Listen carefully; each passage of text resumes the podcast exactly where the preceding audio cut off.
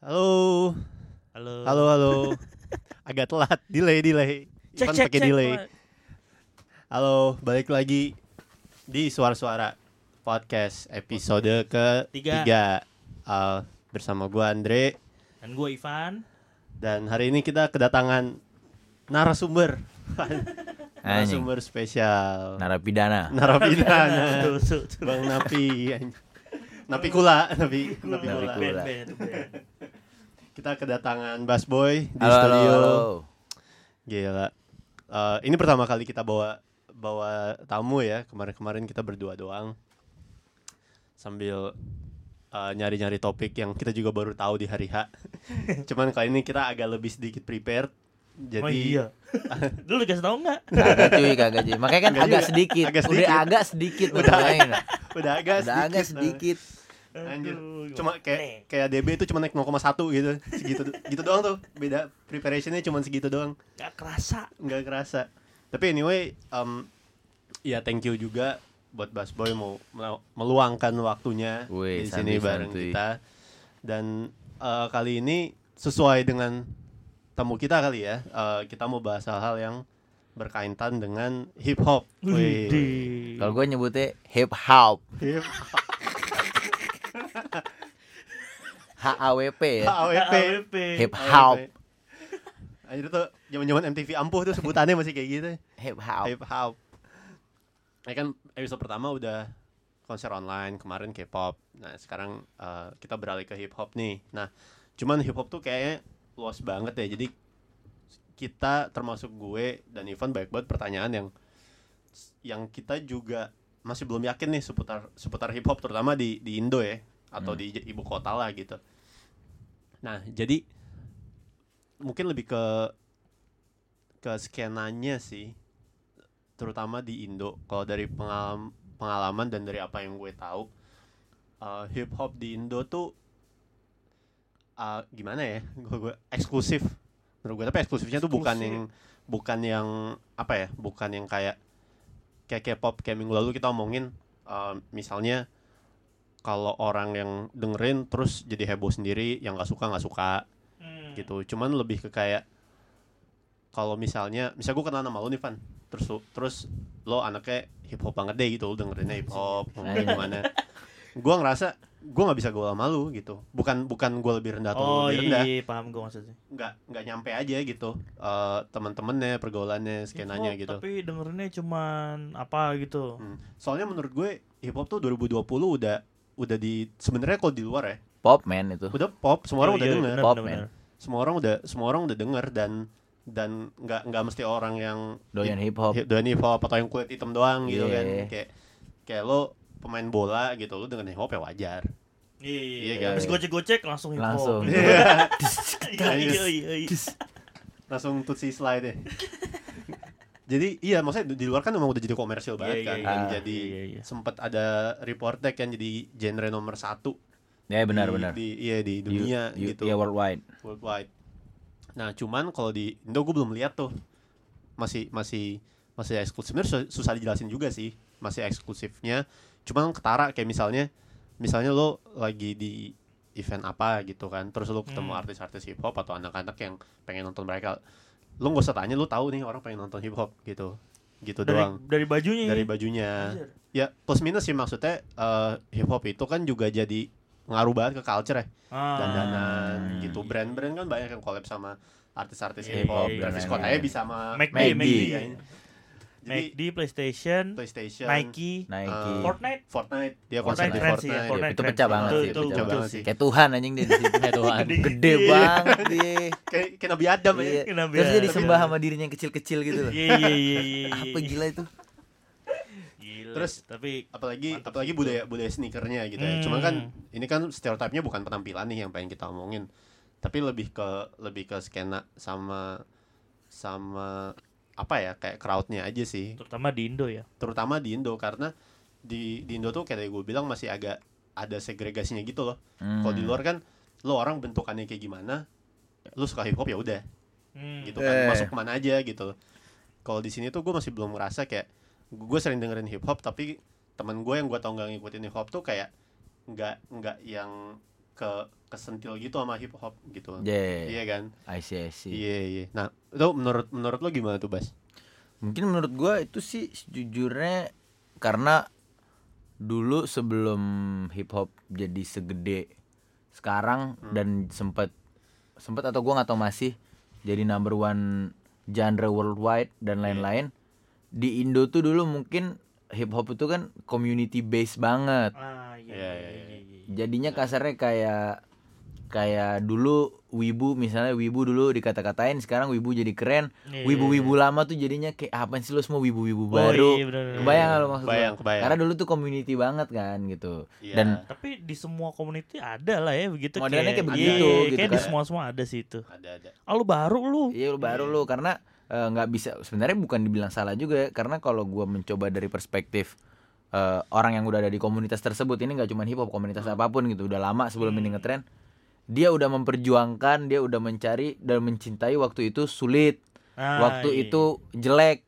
waktu itu nggak keren di mata masyarakat Iya. tapi giliran sekarang keren semua orang kasarnya pengen nebeng setuju. iya iya iya Ya karena biar terlepas- keren, biar ikutan keren. biar ikutan keren biar hype biar relevan lah kasarnya Iya, gitu iya, atau iya. atau dulu takut dibilang gak keren sekarang udah normal yeah, Iya. kayak kurang lebih gitu jadi, jadi baru nongol mungkin udah ngikutin dari dulu tapi baru nongol aja gitu Betul, sekarang betul, betul, jadi betul. mungkin secara nggak disadari atau disadari mereka jadinya kayak bikin apa sih defense mechanism terhadap Iya, benar kayak benar, benar, kita yang purist nih kita yang yang Kita yang OG, paling tahu, yang kita yang OG paling kita tahu. yang paling tahu kayak gitu mungkin deh kalau gue mikirnya karena gue sendiri juga Gitu. eh, kagak sih kalau gue gitu nggak di sini nih gue kagak ngobrol di sini gue nggak karena gue sendiri juga kan eh, walaupun gue terjun langsung ke musik hip hop dan rap ini gue sendiri bukan orang yang bercokol di komunitas rap dari lama gitu Hmm. gue bahkan dulunya gue fokusnya di band gitu zaman gue SMA gitu gue tuh baru mulai beralih ke hip hop itu di zaman gue kuliah di 2014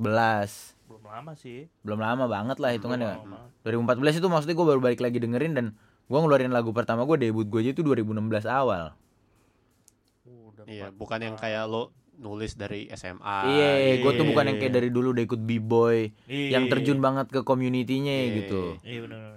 jadi ya kalaupun bisa dirasain dari output output lagu gue lagu gue tuh hip hop tapi bukan yang hip hop banget lah bisa gue bilang gitu kasarnya bukan hip hop yang stereotipikal gitu yang Iya, yang kebayang gini-gini nggak lo kan yang ya. kayak, Eh, yo yo Iya, yo iya, iya, kebayang iya, nggak lo iya, maksud iya, gue? iya, iya. karena ya balik lagi input input gue background gue tadi bukan dari situ gitu Bahasanya banyak juga beda di lagu. iya kan. bahasanya juga beda dan lain-lain gitu loh Iya sih. Tapi itu itu kayak satu hal yang di menurut gue agak jomplang sih di Indo kayak kalau lu yang old head tuh ya hip hopnya old Old school banget gitu. gangsta tapi kalau yang new school tuh langsung kayak ya anak-anak muda atau anak-anak SMA yang dandannya itu habis lah banget gitu, trapper habis lah banget. iya tapi nggak ada yang in between padahal kan kayak tadi kita bilang Oh jomplang gitu jadinya. iya, Iya. kayak cuman dua itu gitu loh nggak ada yang kayak kayak di tengah-tengah karena kayak tadi kita bilang hip hop kan udah komersil banget nih Hmm. kayak even even K-pop juga udah banyak unsur hip hopnya gitu kan iya benar tapi kenapa itu juga sih kayak itu satu yang gue amatin juga kayak kenapa kok nggak ada yang orang biasa yang nggak biasa-biasa banget cuman uh, average Joe average gitu Joe average gitu Joe. yang bisa nikmatin hip hop tanpa harus jomplang gitu loh antara lu uh, anak old school atau lu no anak school, new school gitu eh. Anak nggak ke school gimana? iya. Putus sekolah gimana? Putus putus sekolah, sekolah. ya, gimana, school. Aduh, anak anak impres. Itu iya sih. Dan dan men- menurut lu gimana tuh Bas? Maksudnya kenapa sih kalau hip hop yang di luar tuh jadi pop banget tapi di sini tuh nggak ngepop. Oh. gitu di luar pop banget terus di sini mungkin nggak di Indo ya karena kita kan nggak nggak se keep up itu sama budaya Iya. bukan nggak se keep up sih keep up cuman nggak se Agresif. nggak se agresif itu ya eh, cuman, cuman at least ibu kota deh gitu eh, oke lah ibu kota terus menurut gua kenapa jadinya jomplang banget kenapa ada old school old head eh apa ya old head yang eh, kasarnya bisa dibilang kayak ya udah dia hanya berkutat di boom bap Ah. dan begitu terus tiba-tiba langsung ada new school yang bisa dibilang auto tune banget, trapping Iya. banget dan segala macam. Kenapa si jomplang itu? Menurut gue karena di perantaranya tahunnya itu hip hop di sini waktu itu lagi turun banget. Di 2010, 2009. Iya, ada zamannya sih Ada zamannya kan itu zaman perantaranya tuh kalau dulu tuh ada Lil Wayne, Iya, iya, iya, iya. Kanye Kanye. Justru kan di sini nggak sepopuler itu tuh karena kebetulan tren eh, global trennya belum Tapi waktu di Indo tuh mulai naik lagi pas tahun berapa ya? Bu, kalau apa gue gue tahu sih orang-orang mulai dengerin kayak gue nggak tahu lu lu anggap Drake itu hip hop atau enggak sih? ya hip hop. Ya berarti Hip berarti hop. pas dia mulai naik-naik lagi kayaknya ju- itu juga mulai naik nggak sih di Indo? Menurut gue tuh di Indo Malah tuh enggak sih Malah enggak ya? kalau menurut gue sih? tuh pertama kali mulai rame banget lagi hip hop itu 2014-an lah. 2014 itu siapa ya? Siapa? 14 15 itu Siapa? zaman-zamannya Alright 2015 tuh Alright Kendrick. Kendrick Oh, ya. iya. Tapi sebenarnya menurut gue yang tiba-tiba hip hop naik banget itu bukan dari musik malah dari sneakers. Ah, Ya. collab-collabnya gitu. Iya, Iya, dari iya, sneakers. Kan dari tahun segitu tuh Jebol, orang-orang jebolnya dari situ. Iya. orang-orang lagi maruk sepatu banget tuh gue Iya, berarti apa aja dibeli. Iya, apa juga dibeli baju harus Supreme. Stussy, Iya. Habis lah gitu mulai dari Hmm. Habis karena juga kasarnya majalah Habis referensi musiknya ke arah sana. Iya, iya, iya, benar. Makin ke sana terus datang lagi rombongan-rombongan baru ada Cool Sec. Hmm. Iya, iya. Tiba-tiba di klub DJ-nya bawain hip hop yang mosing Iya, iya, gitu, iya, bukan iya. lagi joget bahkan. Iya, iya, iya, iya. Terus naik tuh, jadi mulai muncul rapper-rapper ditambah menurut gua nggak bisa dipungkirin kenaikan rapper-rapper bagus di Indo mulai tahun segitu. Salah satunya dipancing sama Yonglek. Setuju. Iya. Karena orang-orang jadinya pada sebel. Anjing dia jelek aja, kasarnya bisa gede. Gue pasti bisa bikin yang bagus Oh, eh, dan bisa lebih gede. Lebih gede. Jadi Benar, keluar. benar, benar. Jadi tuh yang tuh hitungannya kayak Itachi gitu, Bray. Kebayang gak? kayak kayak kita kira dia musuh ternyata nggak musuh-musuh banget gitu loh. Iya, iya, iya, iya. Iya, Karena padahal dia- dia, dia- menyelamatkan, iya. Bukan menyelamatkan dia, Dia yang dia menormalkan menormalkan ya. kayak ya apa ya? Ya lu bisa kok jadi Jadi keren. jadi keren dan maksudnya kerennya tuh dalam dalam apa ya? Dalam ngerilis lagu hip hop gitu ya. Nah, Iya, dan menurut gue yang paling signifikan sih dia menarik eh, mata masyarakat yang kurang familiar sama hip hop. Jadi ngikutin. hip hop tuh jadi se-viral itu. Dulu siapa yang bisa se-viral itu selain Saikoji? Iya, iya, iya. Gue juga gak familiar sih kalau kalau hip hop terlalu gitu. Cuman ya gue juga Bener taunya sih. Indo Maksud tuh kan siapa dulu- aja sih? Dulu selain Saikoji dulu J-Flow nggak masuk gak sih? ada dan lain-lain segala macam, tapi kan itu maksud gue yang tahu kasarnya yang tahu-tahu doang. Iya, Community lebih, banget. Lebih segmented iya, lagi zaman community dulu. banget, Betul. niche banget. Tapi begitu keluar Yonglek itu bahkan Sampai abang TV. abang Grab juga tahu. Iya, iya, iya. Di Hmm, TV hmm, sih Di TV tahu. kan. Maksudnya semua warga lapisan kena gitu. Berarti kan Hmm. secara nggak langsung dia memberikan hip hop exposure di mata masyarakat Iya sih. Indonesia di mana hip hop Benar, tadi kurang familiar buat kuping orang sini gitu kasar. Betul, betul, Terlepas betul. bagus atau jeleknya ya intinya dia kasih exposure Bener, bener. Baru tuh mulai bermunculan lagi tuh satu-satu. satu-satu karena yang lain mungkin menurut gue itu tadi pada kesel. ah gue juga bisa nih bikin yang lebih bagus. Tapi jadinya di satu sisi in way bagus juga kan. Iya, atau atau jadi sadar kayak oh sebenarnya gue bikin musik kayak gini nggak apa-apa. Iya, iya. Ada yang dengerin gitu sebenarnya, ada yang Betul. dengerin. Selama ini mungkin kayak ini ada yang dengerin gak ya gitu-gitu. Dan dulu kan Takutan ya, takut. 2015 kan kayak tahun-tahun orang-orang Indo tuh baru kenal Spotify gitu gak sih? Ah, iya, Iya kan? Iya, baru benar, masuk, benar, kan, baru kalau masuk nggak banget. Iya, ya. 2015 heeh. apa 2016 Baru masuk gitu banget. kan. Hmm. Orang-orang masih pakai yang Singapura Singapuran Oh, gitu iya, tuh iya, belum iya, awalnya kan iya. belum resmi buka Spotify Iya, Indo. iya, iya benar. Betul, Iya, baru betul. kena tuh. Jadi bisa Dari kalau situ dulu sih kan masuknya. ya mungkin bingung bingung kalau misalnya emang scene lo saya eksklusif itu lu bingung juga kan lu distribusi musik lu gimana caranya gitu kalau kalau nggak cuman sekedar perform di Iya. Karena menurut doang. gua hip hop komunitinya hidup rame, loyal, solid, tapi nggak kayak metal, masif. Hmm. Metal tuh walaupun nggak diterima banget sama masyarakat umum, kasarnya metal tuh paling menurut gua kecil lah kemungkinan dia untuk menjadi pop. Iya, benar, setuju, benar, benar. setuju. Tapi dia nggak pun jadi pop, dia Tetap jalan gede. dari dulu sampai sekarang tetap gede gitu. Dia nggak bisa diganggu gugat. Dia Iya, udah iya, kuat iya. sendiri gitu. Dia udah punya jalurnya dia sendiri. nggak peduli lah ya Dia nggak peduli, mau- cuek mau- banget. mau jadi pop jadi Hmm. pop nggak jadi pop ya ya udah udah ya udah. gitu. nggak nggak di highlight di di Media juga. media juga ya Ya udah karena dia Hmm. punya kasarnya punya medianya sendiri. Dia Oh, iya punya sih, the whole benar. ecosystem. Iya, Sendiri kan. Iya, iya. ekosistemnya kan Iya. Heeh. Kalau hip hop kan belum. Tapi mungkin juga karena hip hop dari segi musikalnya maksudnya kayak kayak lu nge-rap itu sebenarnya masih kedengeran kan kata-katanya mungkin kalau metal kan memang agak kalau nge-scream ya masuk iya iya, itu kan orang nggak semuanya Iya, iya, paham iya. mungkin itu juga jadi salah satu faktor sih menurut gue ya kenapa hip hop masih bisa lebih dianggap apa sama orang-orang lah sama iya, orang bisa diterima luas, masyarakat. lebih bisa Bisa diterima Umum lah, normis Nah, gitu. karena ya itu tadi kata-katanya juga pasti orang masih kayak oh oh ini ini Iya. kata-kata keren nih kak ngerti juga enggak cuma Iya, keren iya aja Atau kadang kan juga hip hop kan masih banyak beatnya yang familiar agak jazzy, Iya, iya, soul. iya, Heeh, heeh. jadi lebih memang lebih bisa diterima aja sama makhluk-makhluk normal terus Iya. seperti saya. Iya, ya bener sih. Tapi ya bener kayak kata Abah sih, maksudnya lebih chance buat itu jadi pop tuh lebih gede, Gede daripada metal. dibanding gitu. metal. Dan di luar sana emang juga udah udah, Udah jadi, jadi pop, pop, juga. gitu. Karena kan Gitu. nggak usah jauh-jauh kita bicara musiknya. Lo lihat sekarang lo kayak H&M fashionnya hip hop man. Hmm. Iya iya iya. Itu dulu 2015 H&M tuh pasti bajunya ala-ala Kanye di yang di N-word hampir gue sebut lagi sorry sorry di N-word in Paris sorry sorry sorry Eh, yang model baju panjang sepaha Iya, gitu iya, iya, iya. celana-celana Celananya- leather leather yang Heeh. ada zipnya Yo yo ada zip kanan kiri. Iya, Iya. kan H&M kan begitu gayanya sekarang juga arahnya ke Bener, hip hop. Iya hampir semua rata-rata gitu sih. Dan biarpun kayak in-store playlistnya nggak hip hop, kalau lu pakai katalognya dia, dilihat orang, orang tahu referensi musik lu. Iya kayak hip hop. Atau nggak harus hip hop sih kayak hypebeast nih, gitu Iya, kan. iya, hypebeast, iya. Lebih lebih ke hypebeast gitu. lebih ke hypebeast. Dan hypebeast kan eh, apa ya bisa gue bilang kayak ter- ke influence banget sama hip hop. Mhm. Karena hypebeast kan juga emang dari sana sih. Jadi Iya. kayaknya eh ya gini aja lu kalau lihat orang-orang yang pakai sneakers-sneakers gitu biasanya denger, dengernya hip hop. hip hop kan, biasanya ya. gitu. Tapi itu hebatnya hip hop juga sih maksudnya lu tuh promote ya. lifestyle-nya juga. Iya, Gitu, iya dia promote lagunya doang. lifestyle, setuju gua. Nah, Karena genre lain tuh biasanya nggak nggak promote lifestyle, Betul, Iya. betul. Musiknya kan. musiknya aja musiknya. gitu. Hmm. Karena ya karena hip hop kan dari segi segi musikalitas mungkin nggak seribet rock atau maksudnya nilai jualnya dan dan keribetan di produk productionnya gitu kan Secara pengeluaran teknis lu ya, secara teknis. teknis itu Iya, emang iya, nggak iya, segede iya. nggak segede uh, genre lain Iya yang lebih kompleks lah gitu jadi lu lo butuh media lain untuk apa ya untuk jadi Ngeboost added, gitu ya, gitu jadi added value-nya gitu ke Iya, musik bener, lo bener, gitu bener. Tapi hip hop menurut gue emang berhasil sih crossovernya dari musik ke hal-hal lain. Lifestyle ya, Nah, ke lifestyle lifestyle. itu. Dan gak cuma lifestyle kan kayak maksudnya kayak si Travis Scott tadi kita omongin eh, sama McDonald, Mandy, iya sama PlayStation. Itu kan gila. Itu bukan cuma baju sama sepatu lagi dah. Itu udah udah, Udah satu nggak ada paket Udah tuh, ada satu paket paket ya semuanya. udah nggak ada hubungannya Udah nggak ada hubungannya bahkan gitu.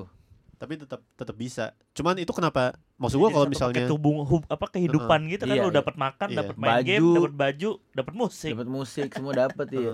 Tapi itu balik lagi sih kayak kalau misalnya itu berhasil di luar negeri dan Indo tuh salah satu negara yang konsumsi internetnya paling gede Hmm, di hmm, Asia atau enggak di Ah. dunia gitu kan tapi kenapa kalau kita ngomongin hip hop sebagai satu paket yang nyampe ke sini tuh nggak sepaket gitu lu ngerasa nggak sih Iya, itu pasti dong. iya kan pasti kayak dong. misalnya kalau di luar tuh menurut gue filternya let's say eh lu dengerin artis yang umum dulu nih kayak misalnya Drake Iya, gitu iya. kan atau eh Kendrick lah misalnya Kendrick, Hmm. Travis, Travis lah. Travis terus baru kalau ada corongnya tuh kayak lu turun tuh makin makin Makin dalam-dalam makin dalam kayak lu beli Chape. sneakernya lu beli sneakernya lu beli merchnya lu beli collab collabnya gitu Iya.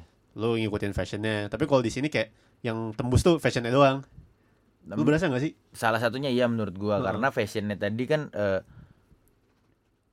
kasarnya yang berpengaruh besar sama fashionnya di Indo Mm-mm. yang ngeblast ke orang Indonya tuh bukan bukan si musisi-musisi hip hop atau pelaku-pelaku hip hop culture tapi lebih ke high beast ya Ya, dari Iya, fashion. dari fashion dari high beast murni dari gitu loh. fashionnya aja gitu Terus ya. kalau kayak kenapa di sana bisa sepaket sampai lifestyle dan segala Hmm. macam hip hop karena menurut gue di sana tuh memang eh, memang budayanya begitu. Jadi ya ya udah memang itu budaya mereka kayak kita di sini ngelihat ormas.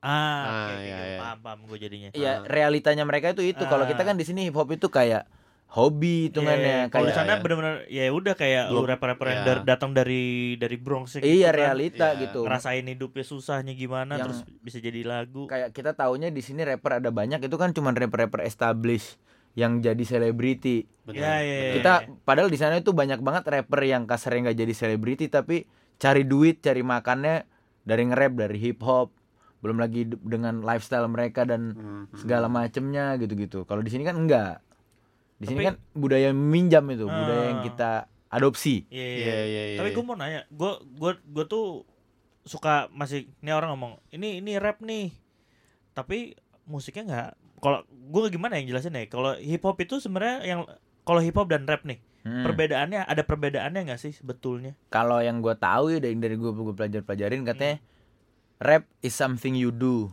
Oke. Tapi hip hop iya hip hop is something you live Ah, oke oke. hip hop Soalnya itu nggak terbatas dengan eh, bentuk eh, material atau teknis tapi itu Iya. lebih kayak your way of life gitu loh Hmm. katanya Hmm, soalnya menurut gue masih banyak orang yang masih belum belum terlalu ini sih kayak kayak belum aware lah ya. nih ya belum aware soal Iya. itu sih masih kayak hip hop sama rap Di, tuh disatuin. bener-bener bener-bener sama Nah, tuh. sama ya benar Terus kalau divisualisasiin Ah. orangnya tuh ya kayak gitu. Iya, kayak Iya, gitu. Padahal stereotipikal padahal, gitu. eh, padahal kalau di luar ada orang yang ngomong hip hop, ada yang orang ngomong rap itu itu sesuatu yang beda gitu, nggak jauh berbeda, cuma maksudnya Iya. ya, pokoknya itu bukan satu hal entitas yang sama Iya gitu iya iya benar-benar kayak gitu. Di di sini tuh gue ngeliatnya orang masih kayak sama gitu loh. Iya sih Iya. menurut gua satu lagi eh, kenapa orang kayak tadi bisa banyak misinformasi sama segala macam karena hip hop kan base-nya bahasa Inggris banget.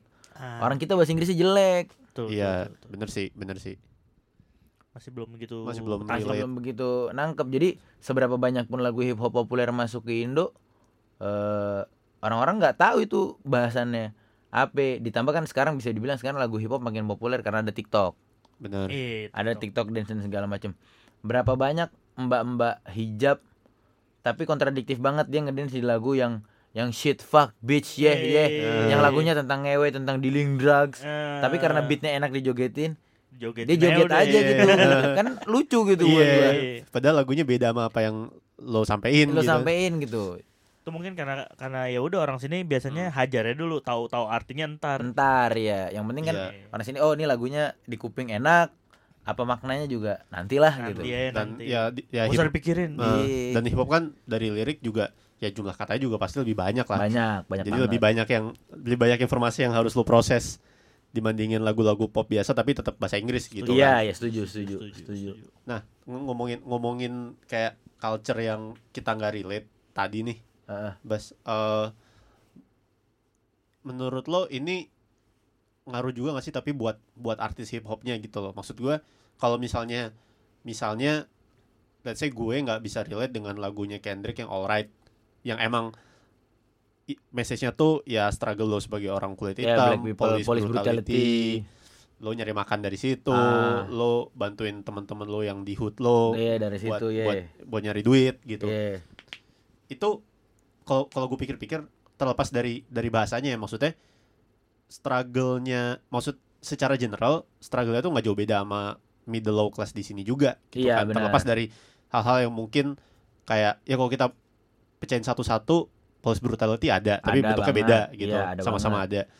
Struggle secara ekonomi ada, Ada banget. Nah, nyari duit ada, ada lu banget.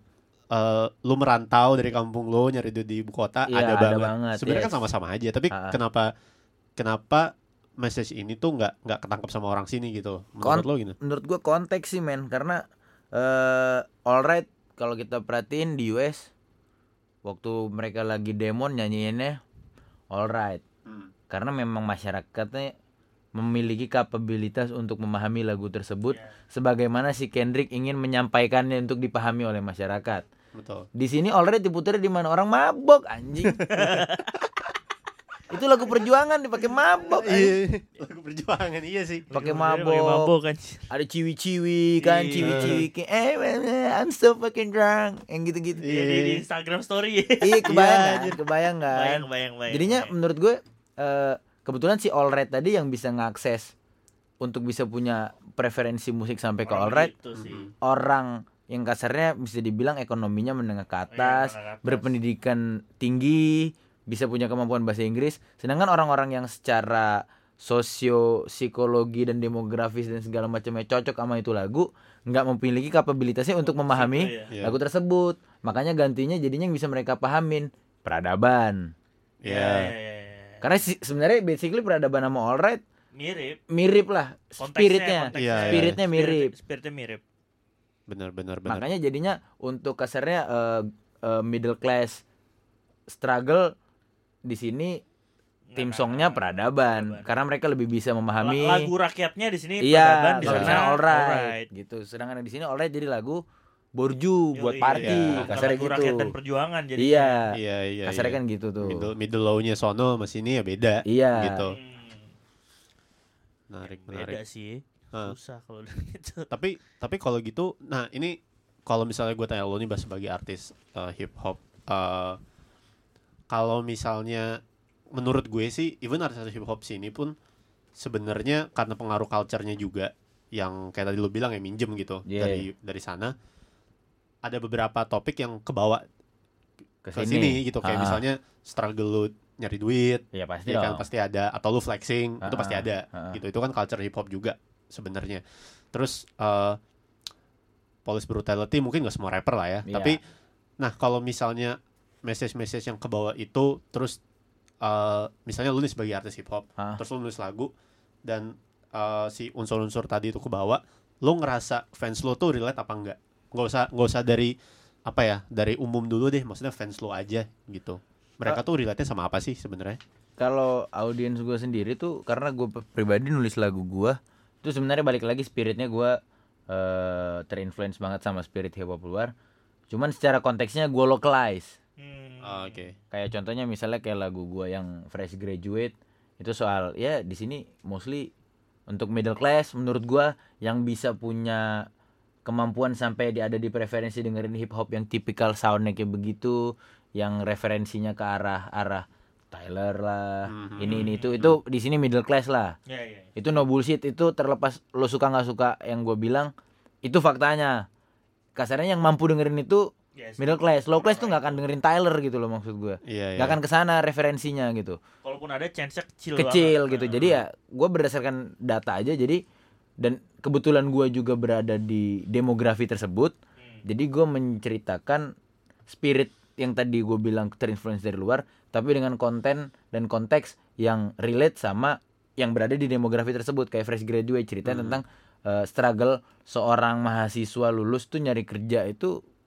gila belum lagi lu harus eh, mengorbankan passion apa gawe jual passion lu Mhm, kebayang iya, nggak kayak iya. gitu-gitu itu kan hitungannya sama struggle cari duit iya iya. eh nah apa ya bilangnya ya kayak coming of age Iya, iya. cari iya. duit ini Iya. apa segala Hmm. macam tapi konten dan konteksnya gue localize agar supaya relate. relate Hmm, pertama gue mengutamakannya guanya relate dulu gitu benar benar benar Biar honest juga biar sih. honest Hmm, gitu kalau hmm. bener relate sama gue ya karena memang itu yang gue alamin ya gue yakin yang sedang kepusingan waktu itu soal fresh graduate itu bukan cuman gue banyak banget Betul, betul. mungkin kalaupun dia udah enggak dulu dia pernah Hmm. kalaupun dia belum mungkin dia akan iya gitu ibaratnya kalau di luar tuh struggle anak-anak yang menjelang dewasa lebih ya beda aja sih kayak lebih lebih jalanan gitu lu ah, dealing drugs misalnya Ah. atau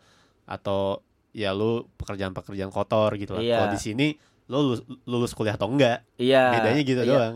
Nah maksudnya eh, kebalik lagi gua lurusin lagi eh kebetulan di sini yang bisa ngerti hip hop dengan bahasa Inggris dengan referensi yang sangat kebarat-baratan tadi struggle-nya nggak sama sama yang punya kapabilitas di sana yang di sana tuh lo di jalanan nggak sekolah juga bisa ngerti Ya. hip hop Tyler Karena bahasanya karena Iya. bahasanya dan balik lagi ekonomi negaranya juga kita kan beda kasarnya Hmm. orang miskin di sana sama orang miskin di sini beda dong gitu Iya, iya, orang miskin di sana ke sini juga nggak miskin miskin banget kasarnya iya, iya. Iya, iya, kita kan udah wah kecot banget kita melarat ini hitungannya Iya, iya, iya, benar benar.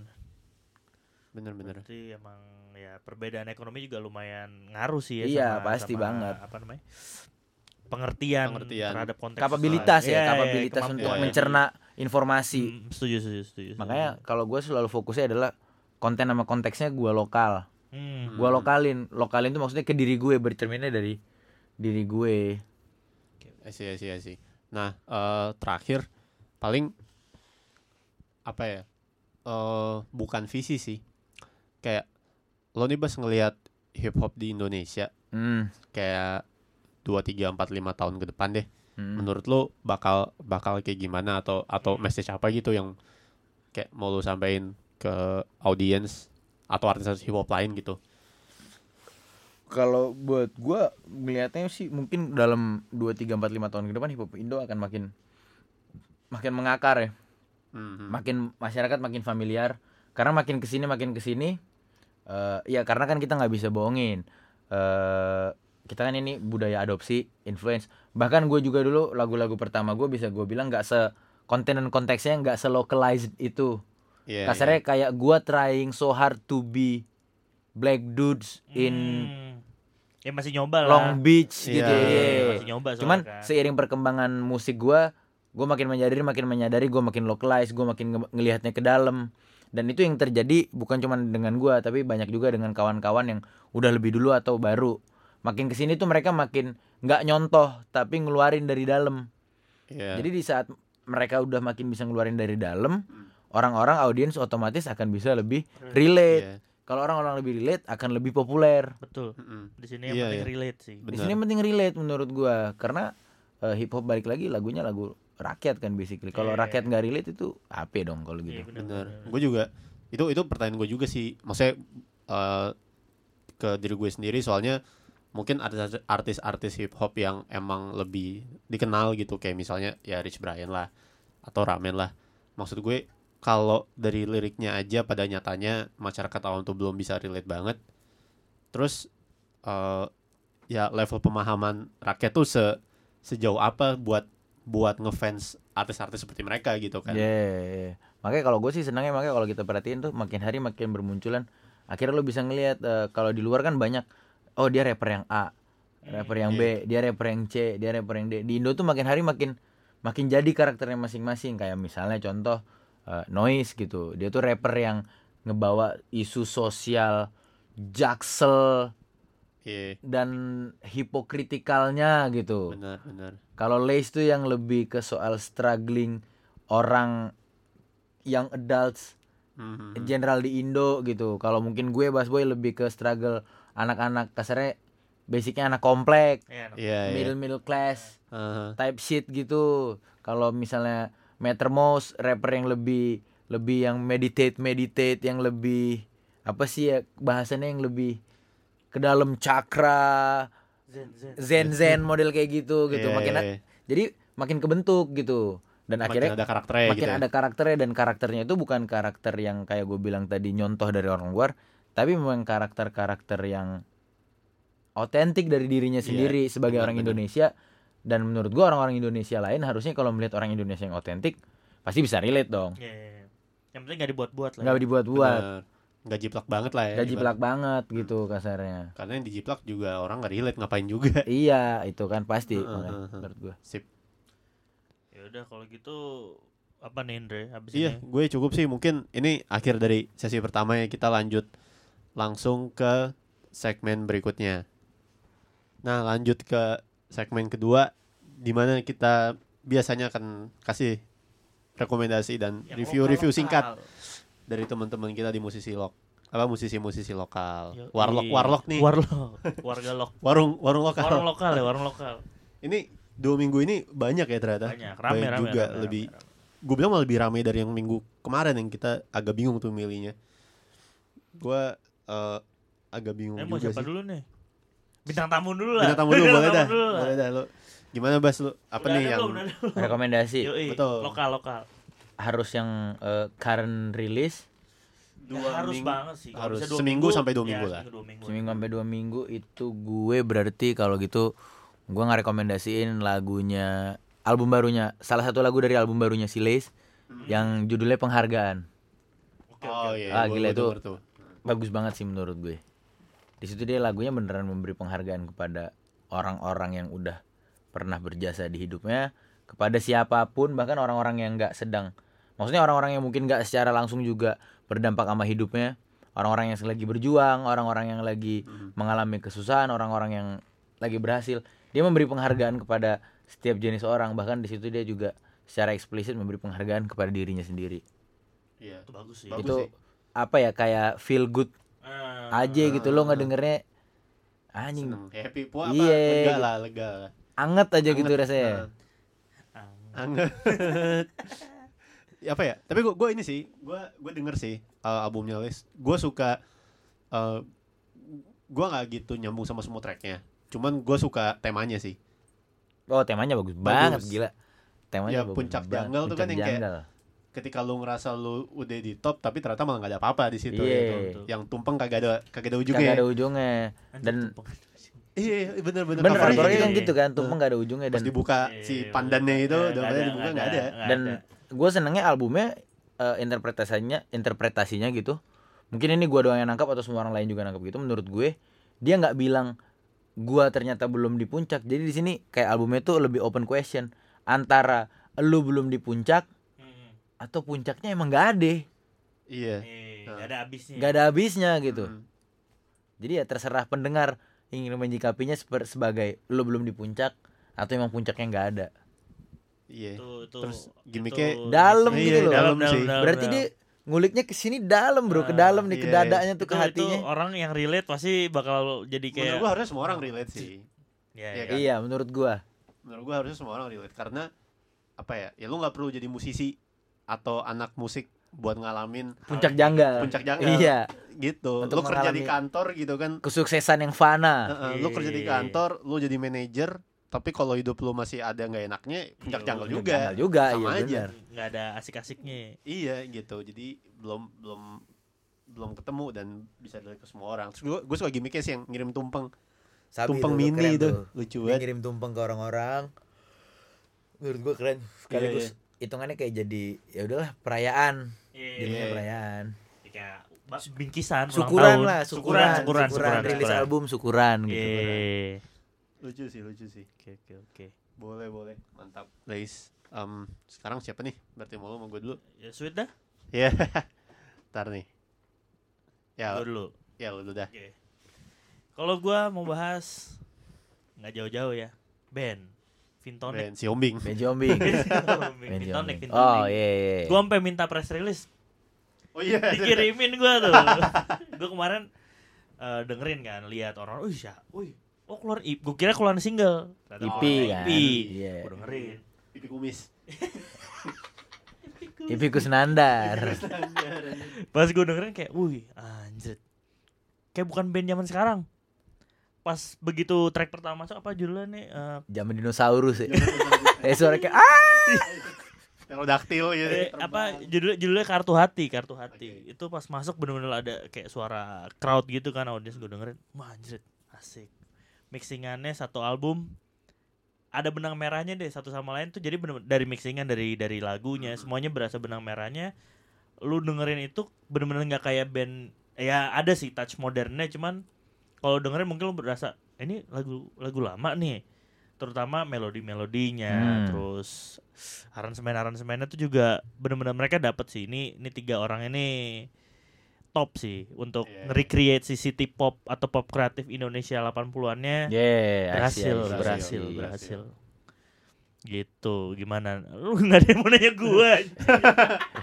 Karena karena beberapa edisi kemarin juga rekomendasi kita ya mirip-mirip sih Iya, maksudnya iya, betul berputar sih, betul artis sih. Indo yang- Ah. Tapi tapi lu ngerasa gak sih maksudnya itu jadi jadi populer lagi apa tuh city pop City, City pop, pop, atau pop yang 80-an. Iya, 80-an itu kayak Krisya awal ya. iya Kemarin Mus Mujiono Mus Mujiono, Iya benar-benar. Kemarin kan iya. sempet si si si Koliak si Iya. sampaikan terus Iya. ada si Vintonic. Jadi menurut gua bener-bener momentumnya udah mulai kebentuk lagi sih. Maksudnya ya memang gua gua ngeliatnya emang belum sebanyak itu. Cuman maksud gua momentumnya nih bisa dibentuk nih dengan mereka mengeluarkan lagu-lagu seperti ini terus. Hmm. Nah, kalau kalau menurut gue sih sebenarnya ini mungkin gua doang yang ngerasa ya, tapi Hmm, hmm, secara secara worldwide tuh artis-artis luar tuh mulai balik ke 80-an lagi. hmm. setuju. Enggak, mungkin enggak enggak semuanya tapi dia ngambil beberapa elemen kayak keys-nya, snare-nya, Yeah, synth, lagu synth. pop-nya, synth-nya. 80 80 synth Nah. gitu Mungkin mungkin kalau itu gue keinget yang mulai bener-bener kayak begini lagi sih Bruno Mars tuh yang 24K. Iya. ya itu tuh kan di situ tuh mulai vintage banget Yo gitu yo loh. yo yo. Tapi tetap modernnya berasa. modern berasa Modern kayak berasa. tapi ada a touch of Ya, from the past gitu yo ya. yo. Nah, makanya ini gue pas kemarin si Vintonic keluar apalagi yang yang apa eh, track pertama itu kartu hati. Terus tiba-tiba di tengah-tengah lagu ada kayak jazznya gitu. Nggak tahu ya gue bilangnya jazz atau bosa atau eh, enggak enggak bosa sih jazz lah pokoknya ada Hmm, hmm. flipnya bener-bener wah anjir bisa nih gini ya maksudnya bener-bener gue kaget aja dengan dengan dengan mereka bikin begitu eh, menurut gue itu sangat-sangat Fresh, ya, ya. fresh kalau dibilang fresh kan sebenarnya ini, ini lama nih udah Iya, udah, udah sebenarnya udah ada dulu cuman twistnya ya twistnya berarti ya? itu mereka berhasil ngebikin seakan-akan itu sesuatu yang fresh lagi Iya, di iya, zaman iya. sekarang ini sih Iya. menurut gue itu itu sangat-sangat ini sih oke lah keren Oke sih lah, itu oke lah. Nah, terutama mixingannya si Heston gue tanya ini siapa yang mixing mixing sendiri Anjing. Iya. Gila. mixing sendiri dia Udah udah mulai mulai ada red card nih ntar lagi. bentar lagi bentar lagi Mau, di, ngirim mau quotation nih, mau daftarin jadi vendor nih. Bisa nih. Jadi Aduh. gitu. Kalau gue sih si Vintonic gitu sih. Sebenarnya nggak terlalu banyak yang bisa dibahas juga karena Hmm. mu- mungkin kalaupun gue bahas nanti redundant kayak kemarin apa soalnya eh, secara musikal ya ini anak-anak emang jago gitu loh. Jadi kalau Iya, iya. Gue ngomonginnya soal aransemen gitu-gitu mereka lebih lebih hebat dari gua. Jadi ntar kesannya gua so tau. Jadi Iya, mendingan gua opini gua aja. Jadi kayak ini emang memang rekomendasi gua sih. Jadi karena bisa di ini ini ini rilisan bisa di enjoy sama lu bokap lu iya. nyokap lu. Semua orang. mungkin kakek lu juga. Iya, ini ini orang. semua semua kalangan bisa sih. Semua umur bisa lu sodorin ini. I see, I see. dan mungkin bisa suka. Karena sangat le- luas luas ini Mantap, betul betul. genrenya Oke, kalau gitu next rekomendasi gue deh. Gue sebenarnya agak agak tiebreaker nih ada dua. Pertama itu, eh, cuman gue akan bahas satu doang sih in detail. Pertama tuh Noni, IP-nya yang Boys. Itu Boys Boys. Boys Boy. Itu waktu waktu gue kan gue modelnya gue muter kayak Release Radar atau New Music Friday, terus yang nyantol baru gue lihat nih siapa ya gitu kan. Hmm. Kalau Noni tuh gue nggak tahu itu dia. Maksudnya gue tahu gue tahu lagu lagi dia, cuman di IP-nya dia itu gue nggak tahu itu lagunya dia sampai gue lihat nih ini siapa. Oh. Enak nih pas gue lihat lah si Noni gitu kan. Ternyata Keren si sih. Noni. Si Noni. Eh, Kayak deket namanya? gitu ya. Kayak kayak si Noni. kayak sebelah rumah ya. Kayak satu komplek. Iya. Padahal ketemu juga belum pernah. Terus terus terus terus. Terus eh, itu itu oke sih maksudnya buat gue buat buat eh, lagu R&B lokal itu mixingnya bagus juga sih. Iya, gue belum tahu siapa yang sih. terus nggak Iki deh mixing. Produsernya Oh, sih iya. Iki. Iya, Iya, produser Iki, Iki. Kayaknya mixing CVX. juga deh. Heeh.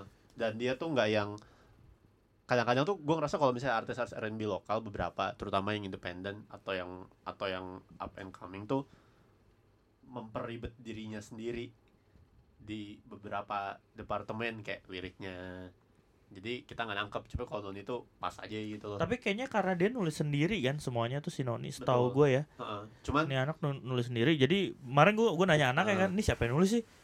Eh gue sendiri. Oh Ya, ya, bagus. berarti emang dia udah tahu sih Ah, apa yang mau dia lakuin betul sih. Deh. sebenarnya terlepas dari siapa pun yang nulis itu lebih ke ini sih kayak apa ya kalau kalau dari yang gue perhatiin kayak misalnya di Music Friday ada R&B R&B baru gitu Hmm, lokal hmm, hmm. Kayak banyak orang tuh kejebak ke kayak dulu kita pernah bahas juga deh kayak apa ya lo nyeritain semuanya di lirik lo gitu jadi panjang lebar banget liriknya baik banget Padahal bukan lagu rap. padahal bukan lagu rap cuma kata-kata banyak apa gitu ya? Iya, Padahal kebayang tuh R&B. R&B kayak kayak waktu itu kita ngomongin Daniel Caesar ya kayak Get You kan refnya gitu doang Ya ya ya. diulang ya, ya, diulang ya. empat kali jadi gitu biarpun lagunya ya slow juga cuman tetap aja nggak nggak seribet nggak seribet R&B tahun 2000-an lah gitu yang Setuju. yang hooknya mungkin secara lirikal uh, lebih lebih banyak kata-kata dalam kalimatnya gitu hmm. nah itu buat Noni sih tapi yang gue pengen rekomen banget banget itu Siapa tuh? Siapa tuh? nih kuartet dari planet lain nih namanya Horse Planet Police Department wah susah oh iya. HPPD lah Andre setiap sini nyekokin gue ini nih. Jadi mereka ini ini eh, pernah main di suara-suara Hmm. sebenarnya. Jadi suara-suara yang gue lupa kedua apa ketiga itu ada mereka gitu. Mereka main dan gue direkomend sama temen gue. Gue dengerin dulu kayak wah ini lagu seru nih. Terus eh, di edisi berikutnya pada saat itu gue ajak lah gitu main dan emang emang seru dan mereka ini band yang emang electronic rock psychedelic banget sih. Bener-bener yang kayak apa ya gua gua nggak bisa bilang Tame Impala juga. Ini lebih elektronik dan lebih ribet. Mungkin kalau pada tahu modern ini lebih elektronik dari itu. Hmm. Jadi Wah, lebih- Oh iya iya benar-benar. iya kan? Jadi lebih lebih niche. Tapi lagu-lagunya ya buat gua keren banget sih. Karena band itu jarang nih gua nemu yang kayak kayak gini. yang kayak gini gitu soundnya. even even band-band yang yang lebih bukan yang lebih sih eh, yang mungkin kita tahu eh, agak condong ke arah elektronik ya misalnya Good Night Electric atau siapa pun itu nggak se heavy ini gitu dan nggak se eksperimental ini tapi tetap Ini tetap yang enak gitar masa distorsi itu kan? iya Oh, iya iya iya iya. iya jadi ya minggu lalu ya kita dengerin yang eh, Yang video klipnya keren. video klipnya keren Glory Days Iya iya. yang iya. pakai HP shootnya Iya, keren banget HP. terus Die Anyway eh, yang, yang kayak ya yang kayak gitu sih dan dan waktu live kemarin juga ribet tapi seru jadi waktu waktu soundcheck gila nih routingnya sampai salah-salah kan soalnya suara-suara kan gelap kan Ah. jadi waktu lu waktu lu ganti ganti apa eh, dari satu waktu change over dari satu band ke band lain Itu nggak kesetrum. mereka tuh hampir hampir sejam change over doang Buset. soalnya kabelnya banyak Eh? Kabelnya banyak. modular, sin modular. pakai Oh, pantes. Iya. dan waktu itu kalau gua nggak salah inget ya ada dua modular sin. iya Dua. seinget gue seinget gue ya gitu gua nggak salah waktu itu ada dua dan se Colokannya kayak colokan PLN tuh banyak banget.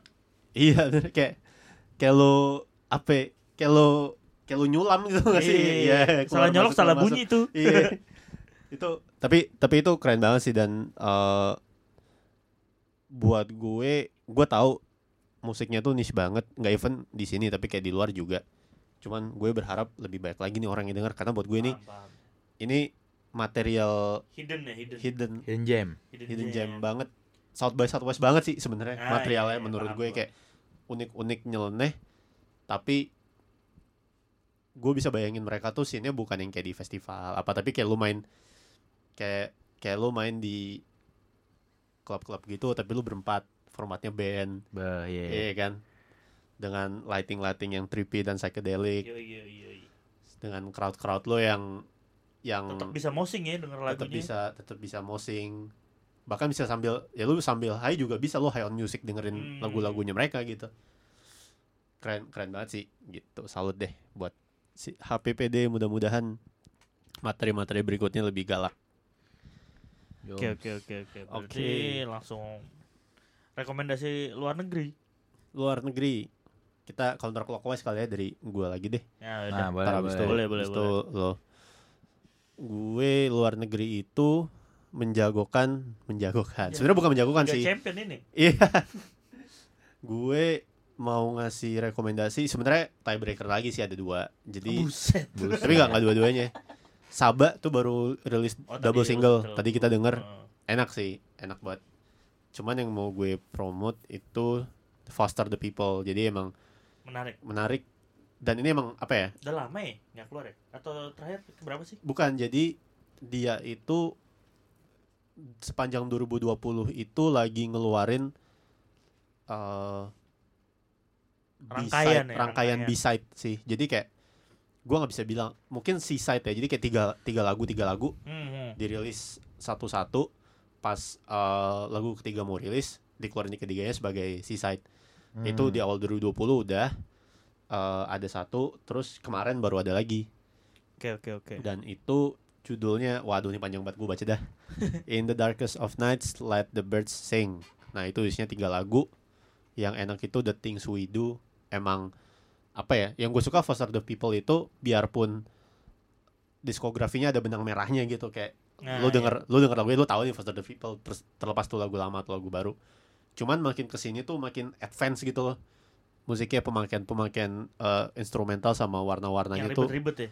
tapi ribetnya tuh tidak mempersulit pendengar ya Hmm, maksudnya Masih jadi lebih lah. Iya. Heeh, ribetnya tuh ribet kaya memperkaya kuping aja gitu kayak jadi penuh soundnya dan dan apa ya buat buat gue yang terakhir For the People tuh ngeluarin eh, full release kayak album itu kan 2017 ya Nah, itu dia makanya maksud gue Heeh. itu udah lama ya. udah lama jadi kayak tiga tahun kemudian dia bikin bikin kayak gini ya cukup menyenangkan lah gitu buat gue sebagai fansnya gitu Oke, oke. tuh kalau dari gue sih lo gimana Van? Oh, gue apa nih Foster People sih dulu dengerin ya. Iya, Tapi udah nggak begitu makanya tadi pas lo kasih gue Hmm, denger. kan orang tahu lagi. Foster Iya, People. Iya, iya, iya, iya. orang tahu ya Foster People Pump Up Kids, Eh, itu doang ya sih. kan? Iya. Helena Beat, Ah, Yang mana?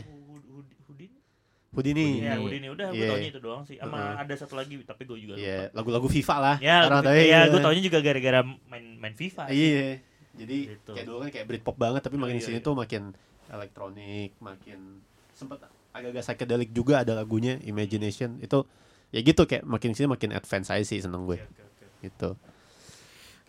Terus sekarang apa? Gue ya? Iya. Oke. Kalau gue ke Korea lagi kita terbang. Be. Waduh, Korea Utara tapi. Korea. Pyongyang. Iya, Kemarin ada yang baru rilis nih DPR Live Crush Waduh. sama Edge atau J-nya Day6. Ah, Oke. Lagunya Di- hip hop, Hmm. rap. Eh gua kemarin pas denger, wah. Kolaborasi nih bertiga nih.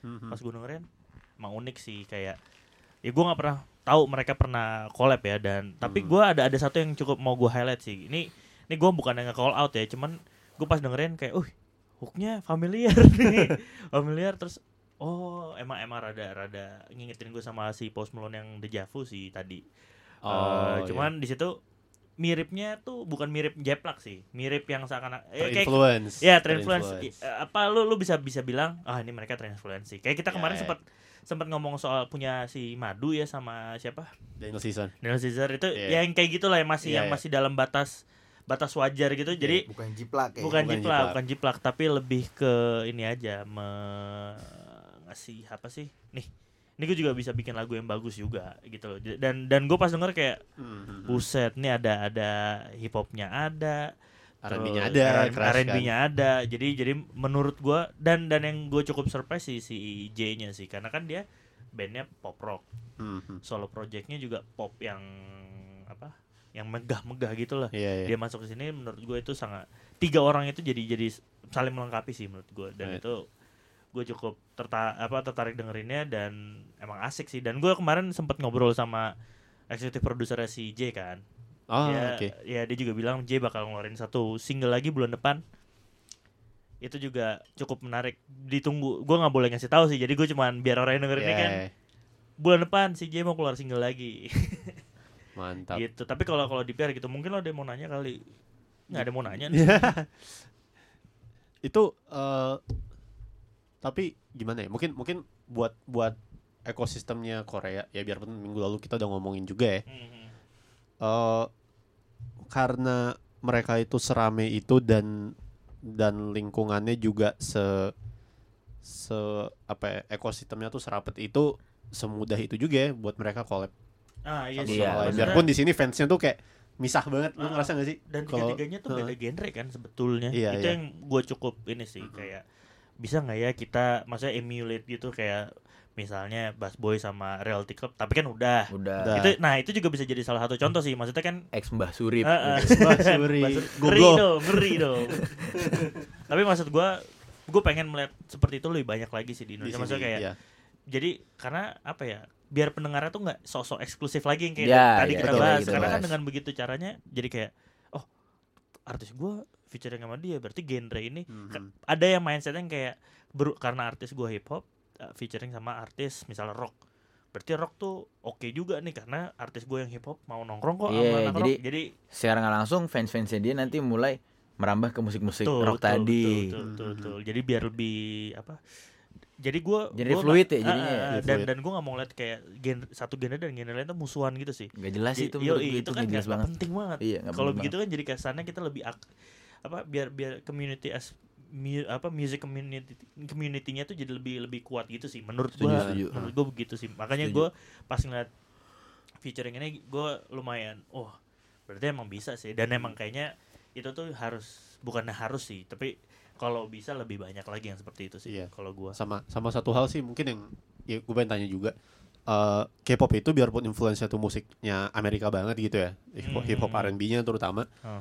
dia tuh bisa bikin itu jadi Korea banget. Korea banget tapi kita belum nih. Ya kita Iya kan, masih kayak- masih ha- ya belum. one day bisa lah. One day bisa. Tapi masih masih kayak kenapa juga ya? Maksudnya kenapa eh, kita tuh masih terlalu kayak tadi yang kita bahas sih maksudnya dari dari Terlalu topik barat-baratan. barat-barat bahkan topiknya barat-baratan sampai orang tuh belum relate gitu-gitu.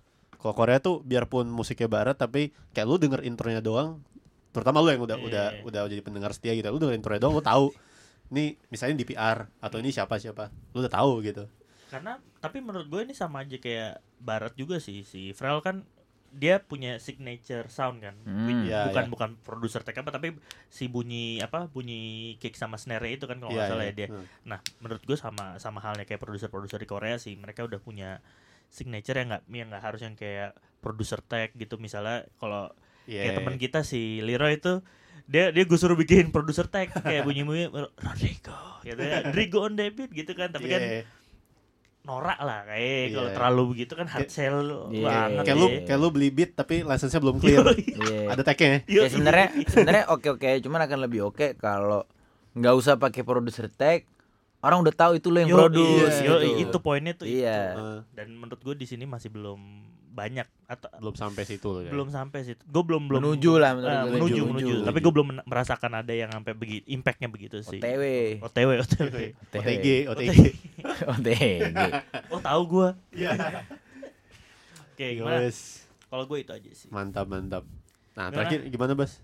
Sapsoy, sapsoy. Kalau gue eh, rekomendasi tadi ada dua kontender cuman satu gue cuman kayak pengen nge tahu. Shout out. shout out aja ngasih tahu itu Audrey Nuna yang damn right tuh sabi banget menurut gue attitude-nya hard banget terutama dia cewek tapi cara dia, cara dia ngedeliver swagnya dia di situ tuh cueknya tuh cuek banget swag banget tapi tetep cewek gitu loh Cuek jadinya. cuek Cuek. jadinya cuek Cuek, swag. Cuek. Cuek. Ah, terus eh, beatnya juga enak banget, produksinya juga cakep, cara dia ngerime-nya mainnya juga enak banget.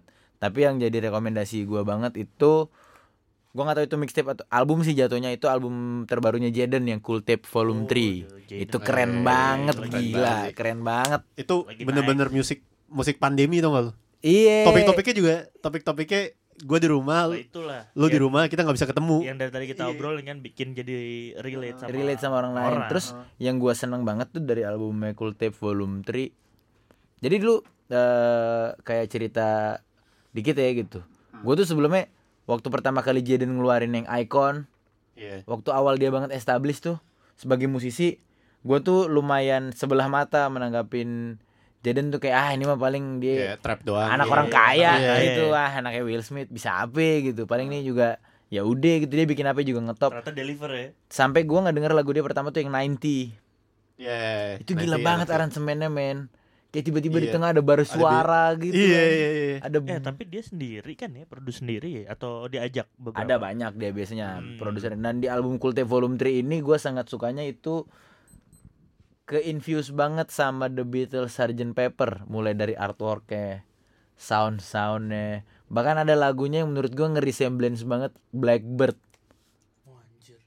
dia di situ banyak nyanyi tapi hip hop Iya, iya, gitu iya. kayak ini The Beatles ada Beatlesnya ini band tapi hip hop jadi menurut gue di situ yang gue paling seneng ya ada beberapa hip hop heads yang Hmm.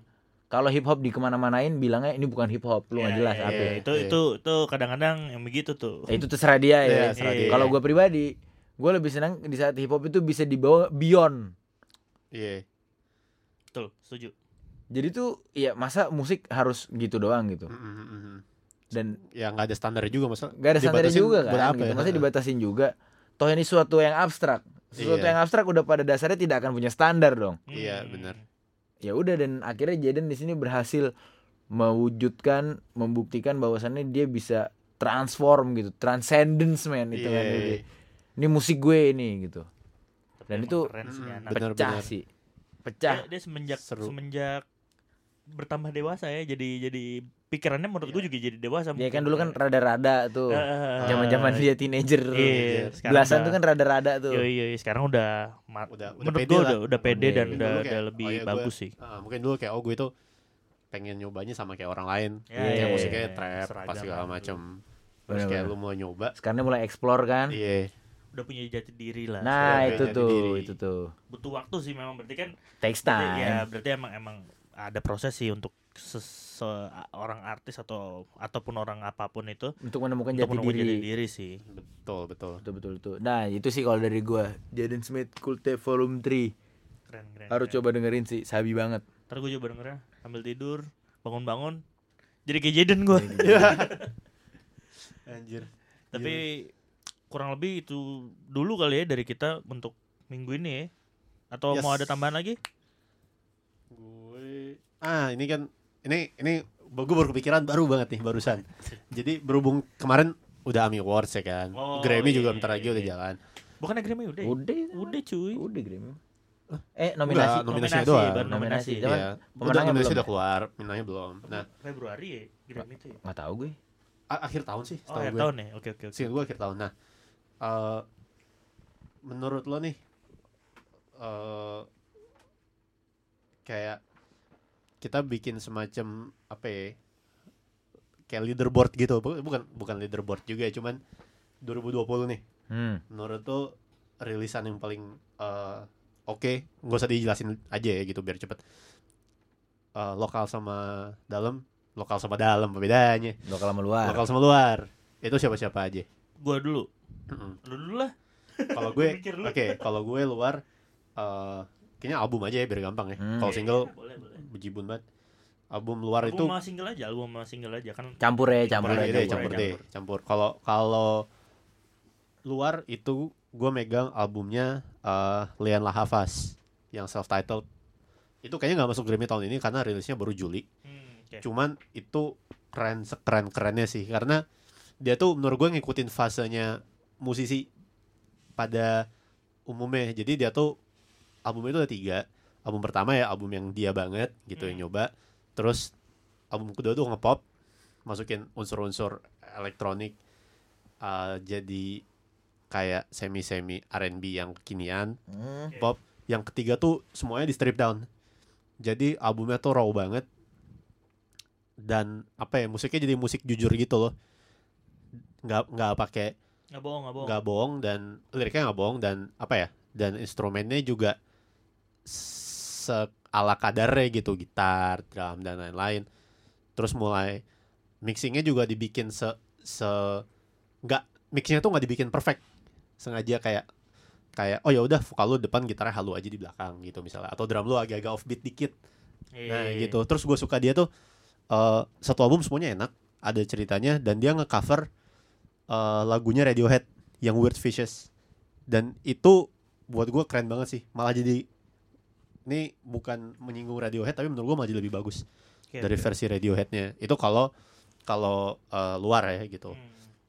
kalau lokal agak 2020 sulit sih jarang juga rilisan album nih belum belum banyak cuman eh so far gue masih megang semenjak internetnya Petra sih Oke, oke. Yang gitu. kemarin yang kemarin bahas sempat- awal-awal kita awal sempat kita bahas nah. gitu itu gue tuh lo gimana Van Kalau gua internasional Taylor Swift, folklore folklore. Dah mainstream gua, cuman Sabi. tuh emang emang Keren bagus sih. banget sih. Sabi. Itu pas gua keluar gua nggak tahu lu itu mau keluar album tiba-tiba gua lagi pergi ya Ah. bawa bokap gua lagi keliling keliling aja kan kita lagi pandemi ini lagi keliling Jakarta tiba-tiba cetung bokap gua bilang kak Taylor Swift keluar album tuh hah keluar album ide no saya hamin satu kan kagak ada ini Iya. kayaknya pas gue dengerin satu album anjrit emang ada kapan nih bisa bikin begitu iya sepede itu yang ngeluarin Pede ngeluarin aja itu. udah tapi ya itu tadi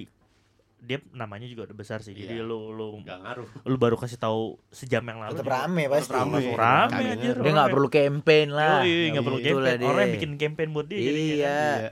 Dia nggak perlu press release. Press yang butuh dia. Iya. iya iya itu tapi emang bagus dong. banget sih bagus banget itu gua untuk internasional sih gue itu Mhm. Untuk lokal Isyana tuh Lexicon tahun ini kan Lexicon enggak dong tahun lalu tahun lalu ya Lexicon. aduh tadi Gak gue gue apa-apa pikir. Lexicon tapi baru masuk Apa kan yang- baru masuk Ami juga sih Iya, masuk kami kemarin menang menang juga satu kategori. gue soalnya lokal juga ya kayak lu bilang itu sih Drik. Be- dia emang jarang juga kayaknya artis lokal yang Lagi eh, lagi pandemi juga. kan. lagi pandemi juga sih soalnya Eh, tahun ini jadi Mhm. gue pas dengerin itu ya masih terakhir masih Lexicon sih gue gue kaget gue itu Alex. Alik. Yo, Alik. itu alik, Alik. tuh. itu udah gitu rilisan fisiknya keren lagi bukan CD kan speaker Iya.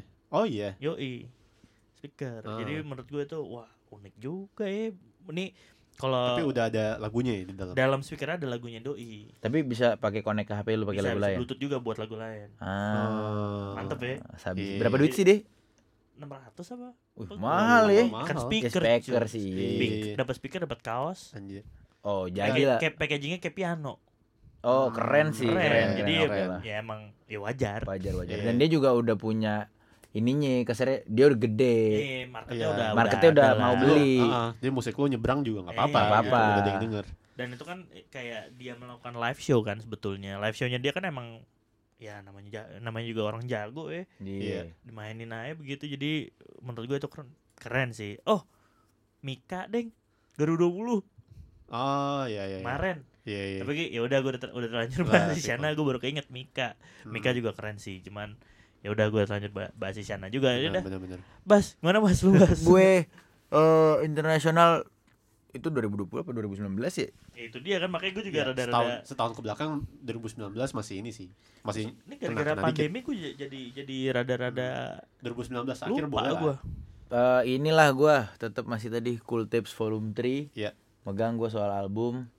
Kalau Indo walaupun tadi gua rekomendasiin Lace tapi itu gua rekomendasiin tadi sebagai kayak ini lagu baru yang harus lo denger nih. Cuman kalau yang kayak kasar jadi gacuan gua rilisan album Indo untuk recent ya recent album tuh Romantic Echo sih gua persembahan dari Hmm. Oh, masa iya, lalu iya, tuh iya, album juga sih. ngaco Pop Indonesia ya. pop Indonesia tuh, tuh, tuh, pop tuh. Indonesia dan itu karena buat gue simpel aja itu kayak gue nggak denger kayak Krisya tapi diiringin sama tim Impala gitu Anjir. Anjir.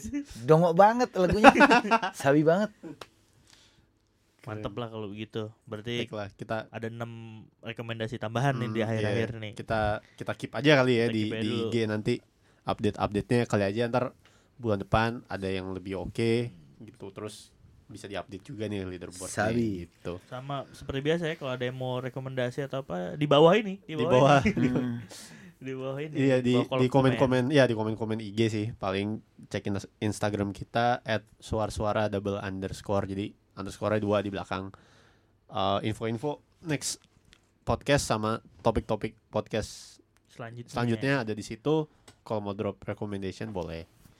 Sama itu sih sama kayak minggu lalu. Kalau ada yang mau kirim apa namanya press release kirim aja. Cuman kita nggak janji kita baca. Soalnya apa pun yang ada sini terserah kita. Iya kita juga nggak dapat press release juga sih. Jadi ya udahlah ya gitu.